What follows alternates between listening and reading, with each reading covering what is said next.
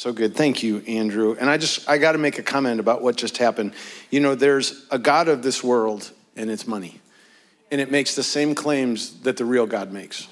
It tells you that you can, it can give you security. It tells you that it can give you pleasure. It tells you that it can give you privilege. It tells you all that stuff. It's a lie. There's only one God, and what you just did, what we just did together, is to make a statement to our God. No, there is but one God who can give us all those things. And that's pretty darn cool.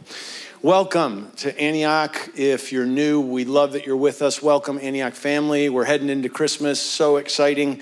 And uh, like Andrew said, we're a note taking, Bible reading church, so have something ready. We're in the last week of our series that we called Worth the Wait. It was launched with the parable that Jesus told about the 10 virgins, five virgins that had prepared well with storing up oil and waiting on Jesus, and five virgins that did not prepare well, did not store up enough oil, and therefore missed the Savior. We are wanted to use this series. Andrew kind of launched this series, and his heart was that it wanted to be encouraging, wanted it to say to us, our people, that we look at you as Antioch Indian, we say, You're waiting well. We really see you doing this well. We see you storing up oil and waiting well. Chad and Karis encouraged us in the first week to fill our lamps with time in the secret place. Fill our lamps by just simply asking God for oil because He wants to give it to us. And fill us in, in, in, our, in our spaces of suffering and pain. And then Ron encouraged us to expect expectantly, faithfully, prayerfully, worshiping, staying within community, and waiting for that day. And Ron's job did come, and Sharon was healed. It took a while, but it happened. That day did come. We see the promise that that day is all through the scriptures. We see a promise of that day all through the scriptures. This day where God will intersect with our lives and come to us and give us the things that we have cried out for, that we have prayed for, that we have fasted for that we are to walk in the miraculous expectation of that day. And, not but, and, there is something else the Word of God encourages us in. Another truth we, the faithful, must carry and must know and must believe in. We see the hint of it when we read this verse in Hebrews 11 that lists the heroes of the faith, which we just sang about.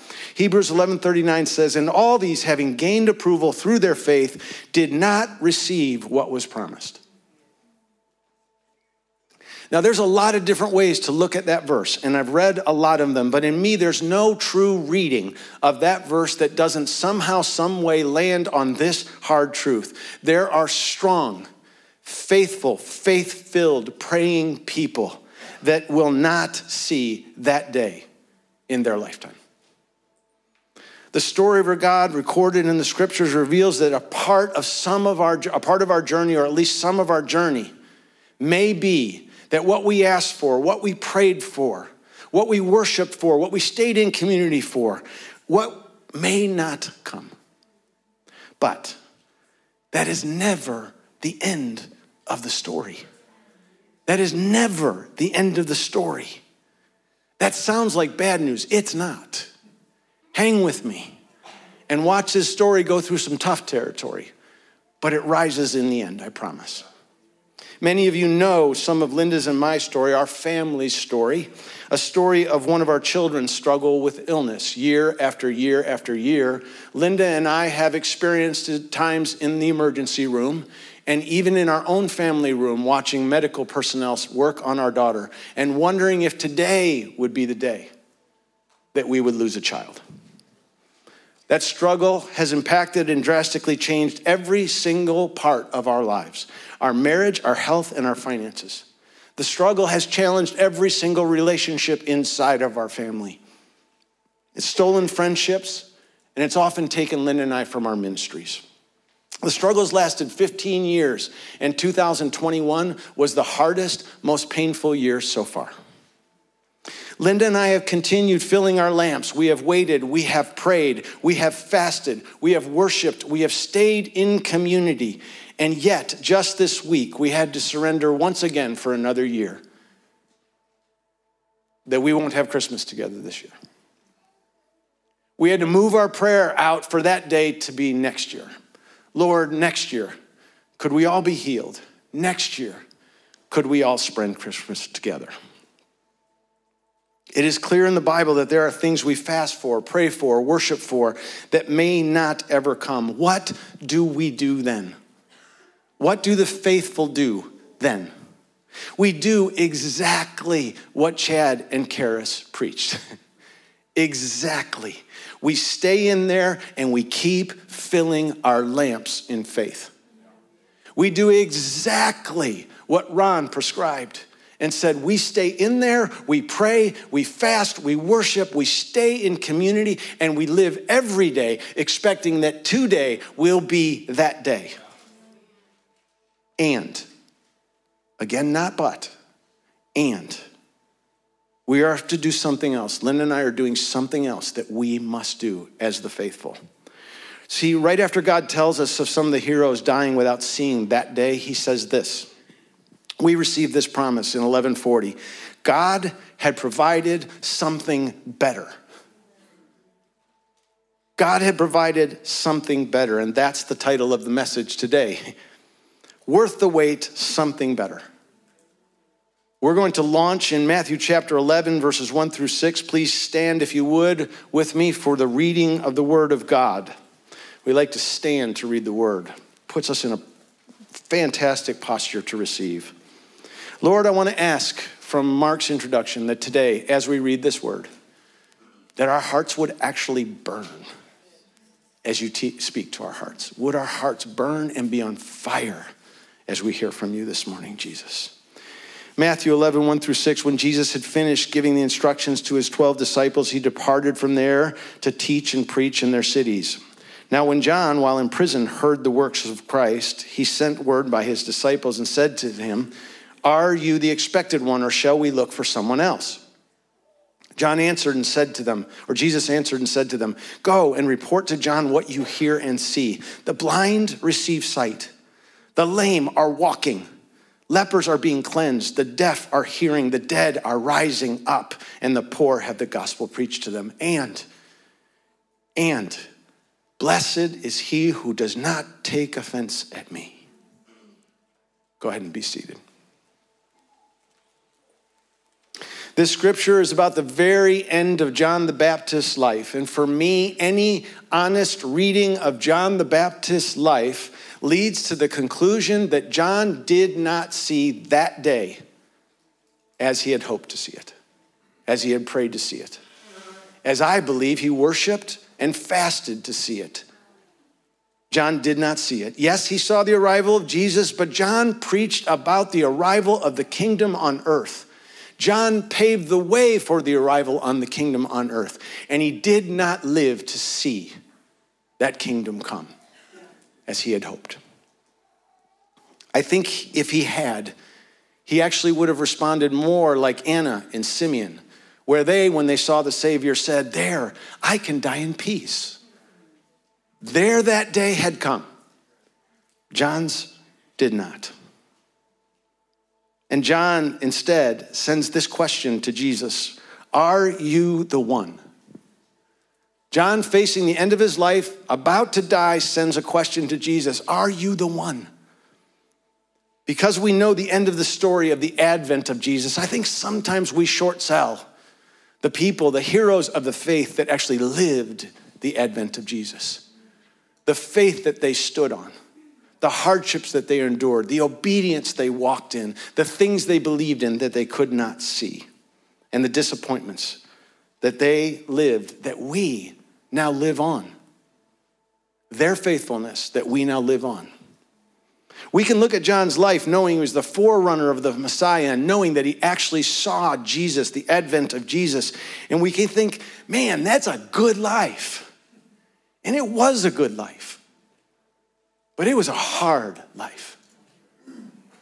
John's life had turn after turn after turn, and a lot of them were really hard just plain hard.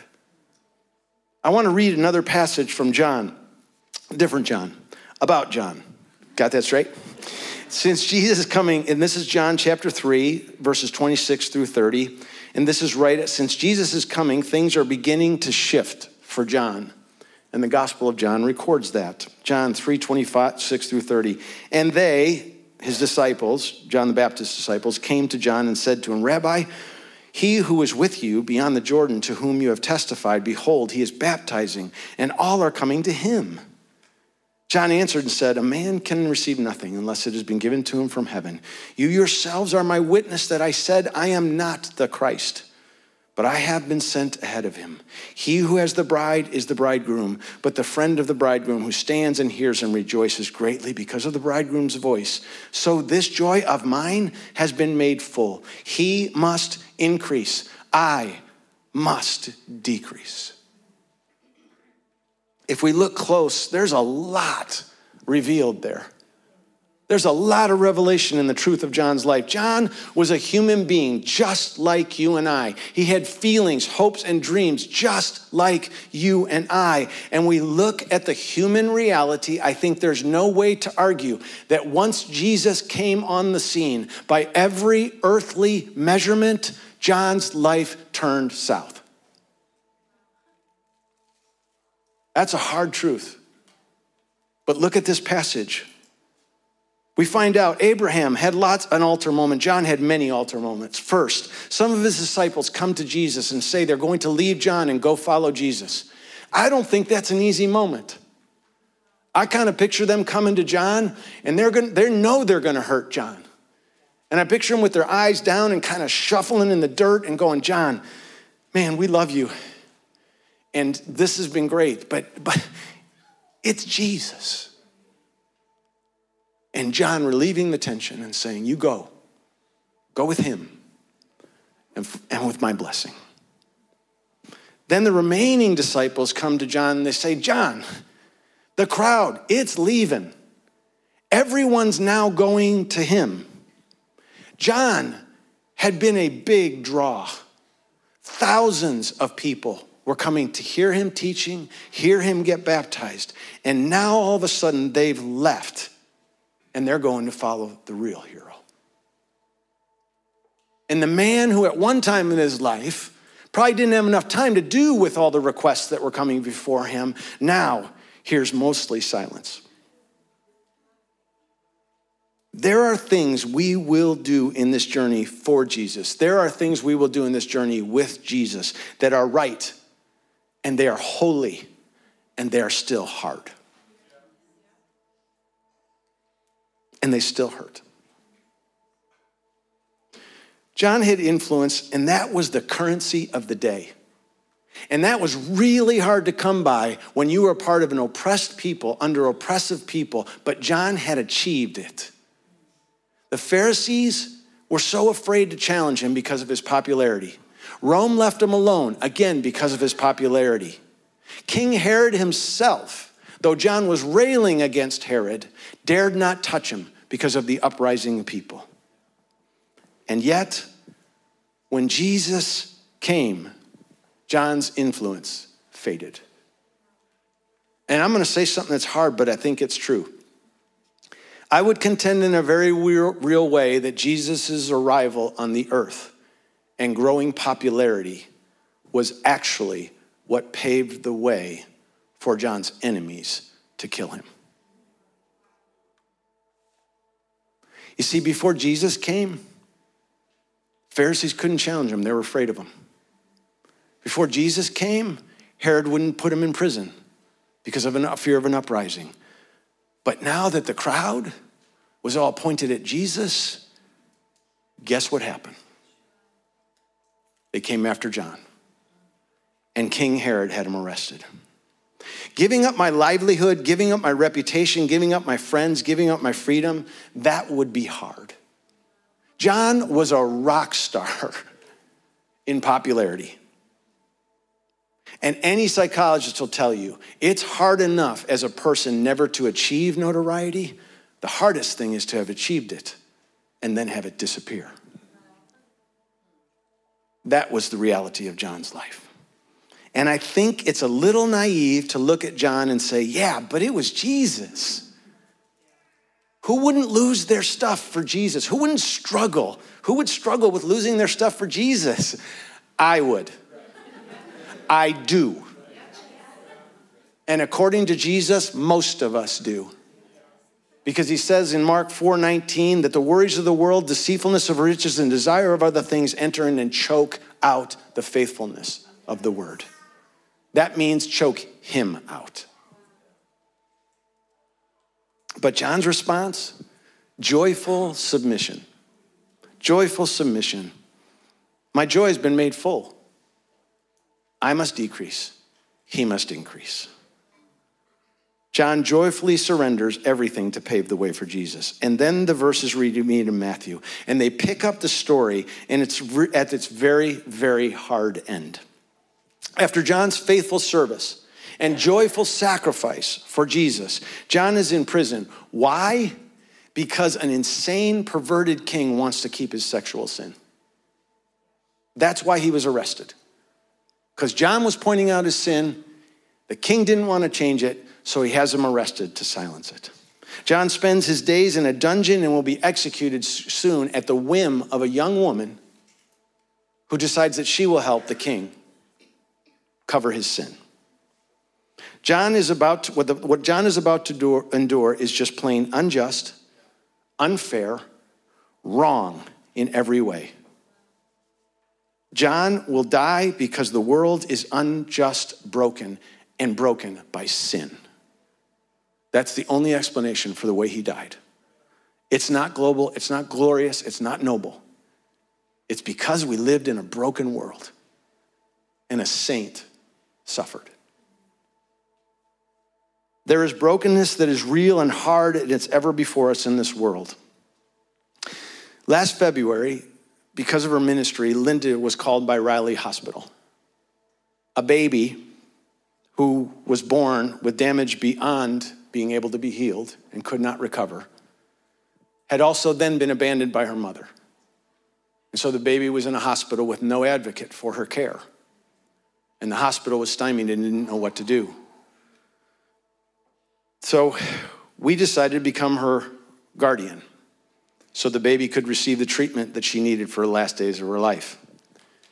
We met the baby that night. No name on the door when we walked to her room except Bufa, B U F A, baby up for adoption. No baby's clothes, just a diaper in a stark, cold hospital room and a hat that was about four sizes too big for her. No personal touch, no nurturing atmosphere, a very clinical setting. Nothing honoring about this. A tragic story, a tragic diagnosis, a tragic injustice. There was nothing about this, nothing. And the hard truth is that she died within 24 hours. Those are the facts of that child's life. Those are the facts. Sometimes what you pray for, sometimes that day, as you hoped and worshiped and fasted for, doesn't come. This is the hard reality of the world we live in. The scales are not just, the suffering is not fair, and sin has left no part of this world unscathed. And we have to know that. There is suffering, suffering that is not punishment because it comes to someone like this child that did nothing wrong. There is a suffering that happens to the faithful. We know this because some of the most faithful people we know still suffer at times. There is a suffering that due is one thing alone it's due to the fact that we live in a broken world. That was the suffering that this baby had and the suffering of John. And in his suffering, John sends a question to Jesus. John's friends arrive and ask Jesus this question Are you the expected one, or shall we look for someone else? And it's in this very question that I would say we receive the encouragement of how we need to live when that day doesn't look like it's coming as we had hoped for and prayed for.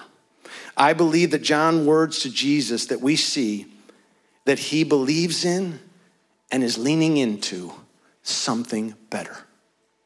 John chooses at the harshest, hardest time of his life to lean into the belief and the faith that there is something better. John had every right to and was within the boundaries of Scripture to send any one or all of these following questions to Jesus Why, Jesus? Why am I suffering like this?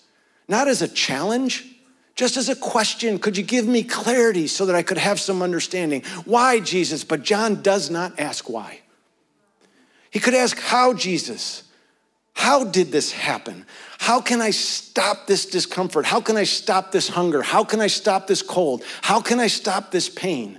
But John didn't ask how. He could have asked, What, Jesus? Did I not do something that I'm suffering like this? What did I do that brought this on? But John did not ask what. He could have asked, When, Jesus? Jesus, when is this going to stop? When am I going to be okay again? But John did not ask when. I believe that Jesus would have been okay, received, and been blessed by any one of those questions and had understanding. But John instead climbs above all of those questions. He climbs above all of those questions to something better. And I actually don't think John's words were a question. I think they were a request. You see, I sat with Linda and Julie's mom as she was dying in her last weeks of cancer. And she asked me to share some truths from the scriptures about God and her journey. And so I did, story after story after story. And then she got weary and tired. But so peacefully, she just said to me, Steve, I need to rest now. She began to turn over and she said this but will you please tell me again? She wanted me to just tell her more as she went to sleep. And I think that was what John was doing with his request. I know who you are. I know what Messiah means. I know the power, I know the hope, I know the change, I know the authority. I surrender my right to rescue. I surrender the joy of being delivered. I surrender the need to understand. I can do this. I can do die well. I need you. Please tell me again. I think the beauty of this is so powerful and has so much for us in our lives. John climbs above every what, why, when, and how. John knows there's something better. John climbs all the way up to the who. Jesus, tell me again, assure me again who you are, and I can do this. All the power is in the who. It overcomes every what, every when, every why. Always, always climb to the who because that's where we find the something better. Now, my prayer is that we can somehow, deep in our hearts, capture the beauty of Jesus' response to John. I believe we have everything with everything in me that Jesus' response to John was just as was purposeful and it was as miraculous as any healing and it was as touching and compassionate as any deliverance that he ever gave. Yes, Jesus' response was important theologically. It was. Yes, it was important historically. It was. It was important for the ages to come, you and I. It was also sweetly personal to the man who is asking the question. That's our Savior who can somehow answer the solutions of the world and do it in a message that ministers to the person that's in pain. And that's what I believe Jesus was doing here.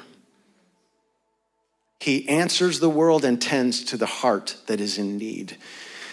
Jesus could have challenged John making the request at all. There was nothing more required of Jesus to prove that he was the one or even affirm it. He could have just said, I'm not answering that question. He could have answered it very simply tell John, yes, I am the one would have been sufficient, would have confirmed the truth. But what he does instead is give himself to John in the way that John could most receive him. You see, John was a prophet. And so John, so Jesus answers him in prophet language knowing it would be prophet language that would most confirm to John in his heart and his soul that Jesus was who he said he was. And he was who John needed right now. And that's what John was asking for. My heart and soul needs the assurance again, you are the one. And so Jesus gives it to him in this most personal way. Go, report to John what you hear, what you see, that the blind are receiving sight, that lame are walking, deaf are hearing, the poor are having the gospel speak to them. That's prophet language, that's Isaiah. Those are quotes from the different scriptures speaking to John heart and saying, Be assured, I am who you have leaned into, who have you have chose to come to. When you chose to climb to the who, you got me, John. You got me. And then what I see is one of the most personal moments in all the scriptures. Jesus, after confirming his prophet, now goes further and encourages his prophet. And he says, And blessed is he who does not take offense at me. Another translation says this John, don't stumble over me now. Those weren't prophet's words, those were just for John. I hear you, prophet. You are mine.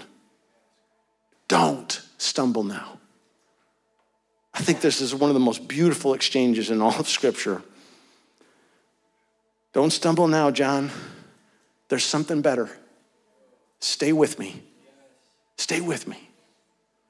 Something better. That can sound sometimes like a formula, sometimes like a math equation.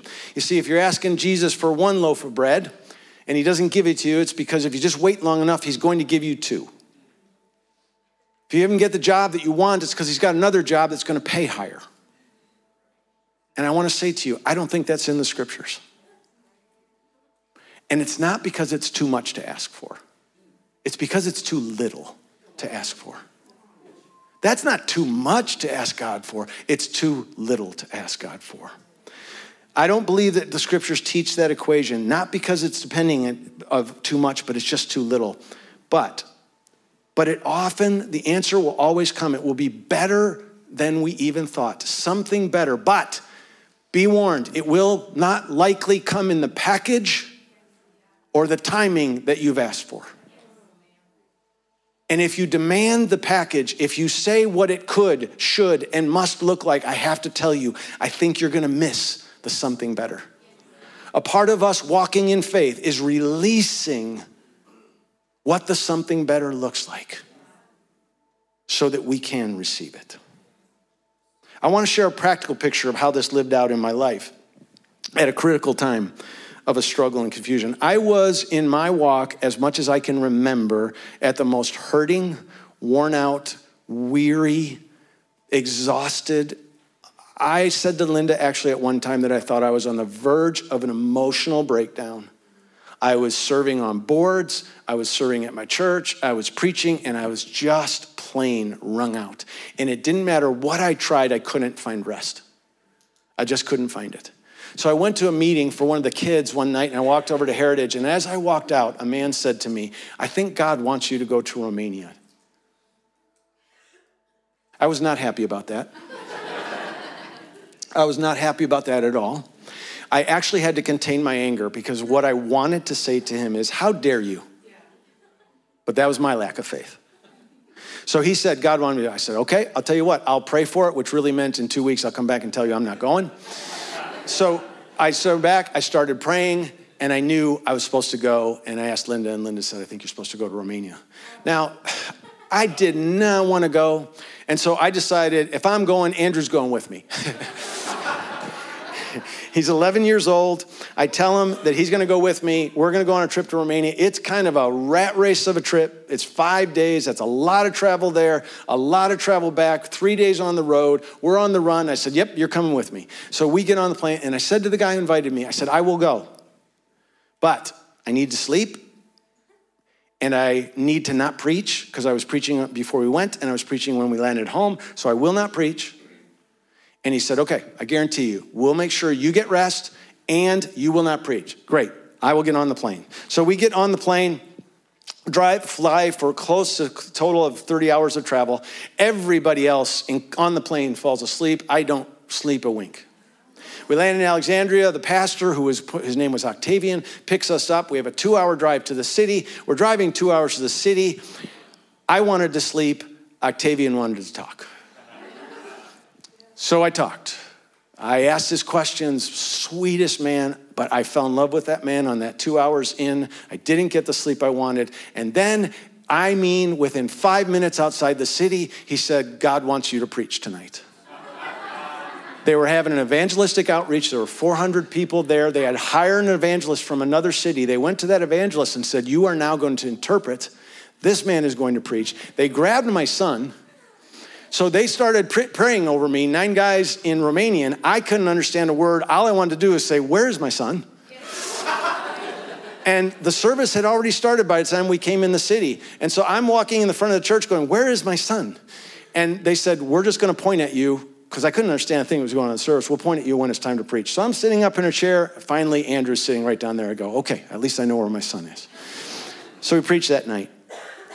God broke out, not because of my preaching, but because he was moving. Uh, something really special happened. The next day we took off. We drove all day, went out to the villages, went to a number of churches. It was a beautiful day. We're driving back in, and Octavian says to me, God wants you to preach again. So I preached again. Next day, we knew we were leaving. Oh, after the preaching that night, come home, and Andrew and I had been assigned to sleep, forgot to tell you this part, a couch that was literally about that wide, both of us. And the first night we go to sleep, and Andrew started bleeding really bad, a bad sign of dehydration, because we just didn't get enough water. So in the middle of the night, he's bleeding. I'm trying to find water. We find seltzer water. I'm making him drink seltzer water. So it's just not going well, right? So after the second night, the pastors that had come in for the conference came in, started setting up chairs at one o'clock in the morning in my bedroom, their living room, saying, You will now do a dissertation on marriage. And I was like, I gotta go to bed. We were getting up really early the next morning, got up, and I said to Octavian, I don't wanna preach. I want to hear you preach. this man was the sweetest representation of Jesus. I needed to hear him speak. And he said, Don't worry, you're not preaching in Alexandria today. Should have known something was wrong. So we get in a van, we drive through a blizzard, arrive at a little village, and there's a little schoolhouse with just benches. And he turns to me with tears in his eyes and he said, God's known. You've preached to 7,000. He thought that's the size of our church that I currently preached at.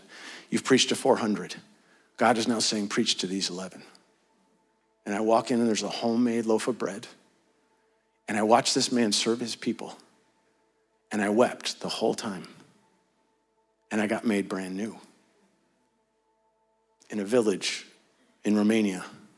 Get back home, gosh, drive on the flight. There's one last funny part to the story. I get upgraded because I got a lot of miles. So now I'm in first class. I think I'm gonna sleep. Take an 11 year old to first class? My iPads just kept going, Dad, do you know this to this? Dad, do you know the chair can do this? Dad, do you know that this is on TV? I was like, I'm not sleeping on the way home. But I did arrive home brand new. I was renewed physically, spiritually, emotionally. I had said to God, I need to stay home. He said, You need to go to Romania. I said to God, I need to sleep. He said, I'm going to give you rest instead. I said to God, I need to not preach. He said, You need to serve. I said, I need to be alone. And he said, You need Octavian.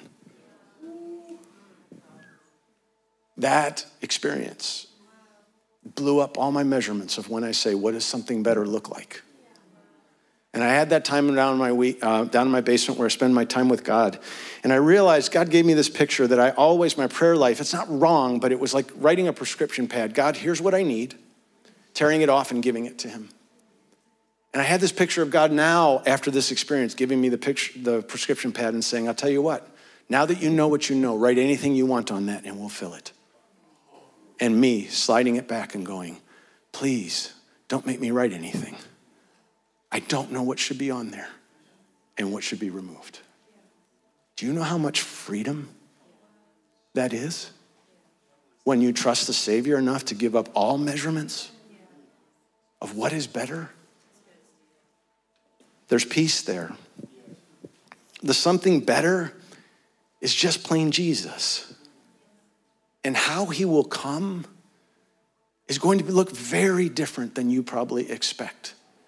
And if you tighten your measurements too tight, you're going to miss him. And you don't want, you can't miss Jesus. Find the rest in something better. You're going to have to give up all your measurements and your judgments of how it comes packaged and when it comes. But you're going to be glad you did because something better will come in. John's that day never came in the way that he had prayed for, fasted for, or worshiped for. John believed in something better, and that something better was Jesus himself. John believed in the promises of Jesus. John believed in the person of Jesus, and John believed in a future with Jesus, and that's all he needed affirmed. And that's what we need. We rest and rejoice in the one thing, and the one thing alone is that God is good. He has all the power that he needs in every situation, and he loves you. And that combination means you can totally depend on the who. I told you the facts of that little baby story. Let me tell you the end of the story. The facts I shared are all true, but there's so much more to every story than just facts, aren't there? Because here's the truth the second that the mother abandoned that baby, her father started working and started moving. Riley medical team began looking for someone to advocate for the baby. They contacted a legal team who, who searched out difficult adoptions. That team had helped Linda in her ministry, and they knew. And when they ran out of options, they called Linda and they said, We've seen you care for babies in death. Will you care for this one in life? And of course, Linda said yes. And so she called me, told me what was going on, and we said, This is one we must do together. In our hardship and the struggle that we were going through, this was not the formula we would have written for what we needed in our lives right now. But we walked in, went to the hospital that night, and we had signed in. We were going to sign in, and we said to the rest, uh, receptionist, we told her our name, and she said, Oh, I know who you are. We all know who you are. Everyone's waiting for you. We were now the child's guardian, and we could give the staff permission to do what they had longed to do stop calling her by Bufa and call her by her name. And her name was Abigail. They asked if we could, they could have the freedom to do what they had wanted to do all along and change that room and make it prepared for what was going to happen the next day. And we said, Of course. And so they went to work all night. And we arrived the next morning, and that room had been transformed by these angels. A stark hospital room, the lights down, and Abigail was dressed in the beautiful onesie, a proper fitting pink hat with footies at the bed of, foot of her bed and fluffed on a cloud of a pink fleece. And they had prepared her. And then they cleared the room for us and gave us privacy for what was ahead and instructed us. They had made plaques in the footprints of Abigail's saying, Abigail, you are beautifully and wonderfully made. The staff closed off the area and we spent the next hours talking to Abigail, saying her name over her over and over again. We baptized her. We prayed over her. We worshiped over her and we anointed her for her journey that was just shortly ahead. We fell in love with Abigail. It was becoming more obvious that the time had come, and we didn't want her to suffer, so we told the staff that we were ready. And Linda held Abigail as all her life support was disconnected.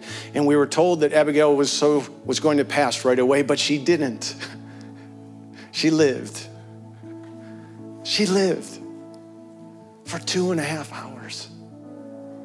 We got to see that beautiful baby with all the tape and all the life support and everything removed, and she would. And we got to walk around the room and hold her and worship over her and tell her how beautifully she was, how much she was needed, how much she'd been missed. It was amazing. And then Abigail passed in peace. without struggle, laying in Linda's arms. It was precious. But God wasn't done there. See, Abigail's story was told by the Indianapolis Star when they heard about it. Abigail's ride to the cemetery was led by an escort with flashing lights and a procession of over 30 cars. Over 120 people came to that orphan's wedding and funeral, and 120 people stood at her graveside and said goodbye.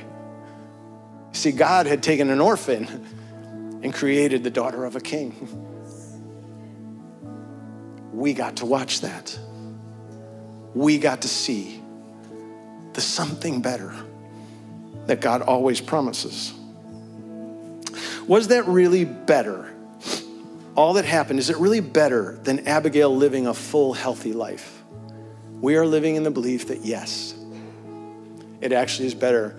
And we're going to testify because we were there in the thin space between earth and heaven. We saw her pass from this earth into her Savior's arms.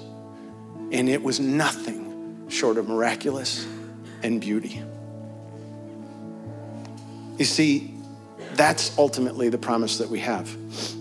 All of us, ultimately.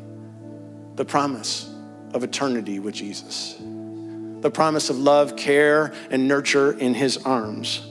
And that is a something better that we can't even imagine. And no one, no one can take it from us. And that gives us power to watch each day. So, filling our lamps continually so that we're ready to receive Jesus, praying, worshiping, communing with others while we wait for that day, believing and resting in the promises that there's always something better. These sermons, these messages, they weren't delivered in order because there is no order. This is not a formula that you start by filling your oil, then you move to expecting that day, and if that doesn't work, you do uh, expect something better. No, all three of these are what we are to do and the gift to the believer every day and all day. We always, it doesn't matter the order, we are always walking and filling our oil lamps. We are always waiting for that day in faith and focus. And we are always counting on something better. There is no order, it is just always the gift of God to every believer that we get to do all the time. And that's the security. And the heart of Andrew for this series was that it would be affirming to all of us. He expressed the desire to speak affirmation to us, Antioch, Indy, and say to us, We see you, and we see you waiting really well. This was a service, a series to be able to say, We're proud of you, and we want to say to you, you who are faithfully filling your lamps and waiting for Jesus, you who are praying, worshiping, and commuting and waiting for that day, you are in a tough, you who are in a tough struggle, but believing in something better, all is well. Jesus has come. And all is well because Jesus is coming. Don't stumble now. Don't stumble now. He's worth the wait. Let's pray together. We're going to always a time to respond, but some of our prayer team's going to come up front. And if there's prayer requests, please don't leave this space without coming and getting prayer. Why? Why not? We want to build that welcoming time of just getting prayer. So our prayer team will be forward to come up in prayer for healing, for needs. Um, it's not a counseling time, it's just a prayer time. So don't miss that. But as our prayer team comes up, um, please, and as we, oh, sorry, please stand. Thank you, Andrew. Um, so as our prayer team comes up, I feel on my heart that I want that God said, bless them. So as you're thinking about coming forward for prayer, I want to pray a blessing over you. I want to hope that this prayer will affirm you that what God's heart for me to tell you was to say, He sees you. Lord, you see them. You see those waiting well. Fill their lamps, Lord. Give them the oil, the presence of the Holy Spirit, the power of the knowledge of the Savior, the, pre- the privilege of walking as a child of God. Fill it in a way that it can never be taken from them. Answer, Lord, their offerings that they're giving. not perfect, but in every case, beautiful. So I ask that you bless them. I ask that you keep them. I ask that you make your face to shine upon them and be gracious to them. I ask that you take your countenance and pour it over them like a blanket. And I ask, Lord, that you give them peace. Merry Christmas, Antioch.